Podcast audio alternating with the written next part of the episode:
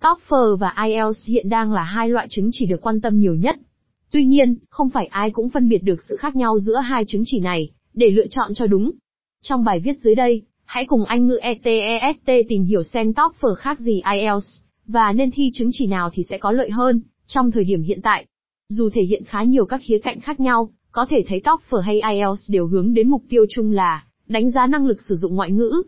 Hy vọng bài viết trên đây đã giúp bạn hiểu rõ TOEFL khác gì IELTS, từ đó đưa ra lựa chọn hợp lý với mục tiêu của mình.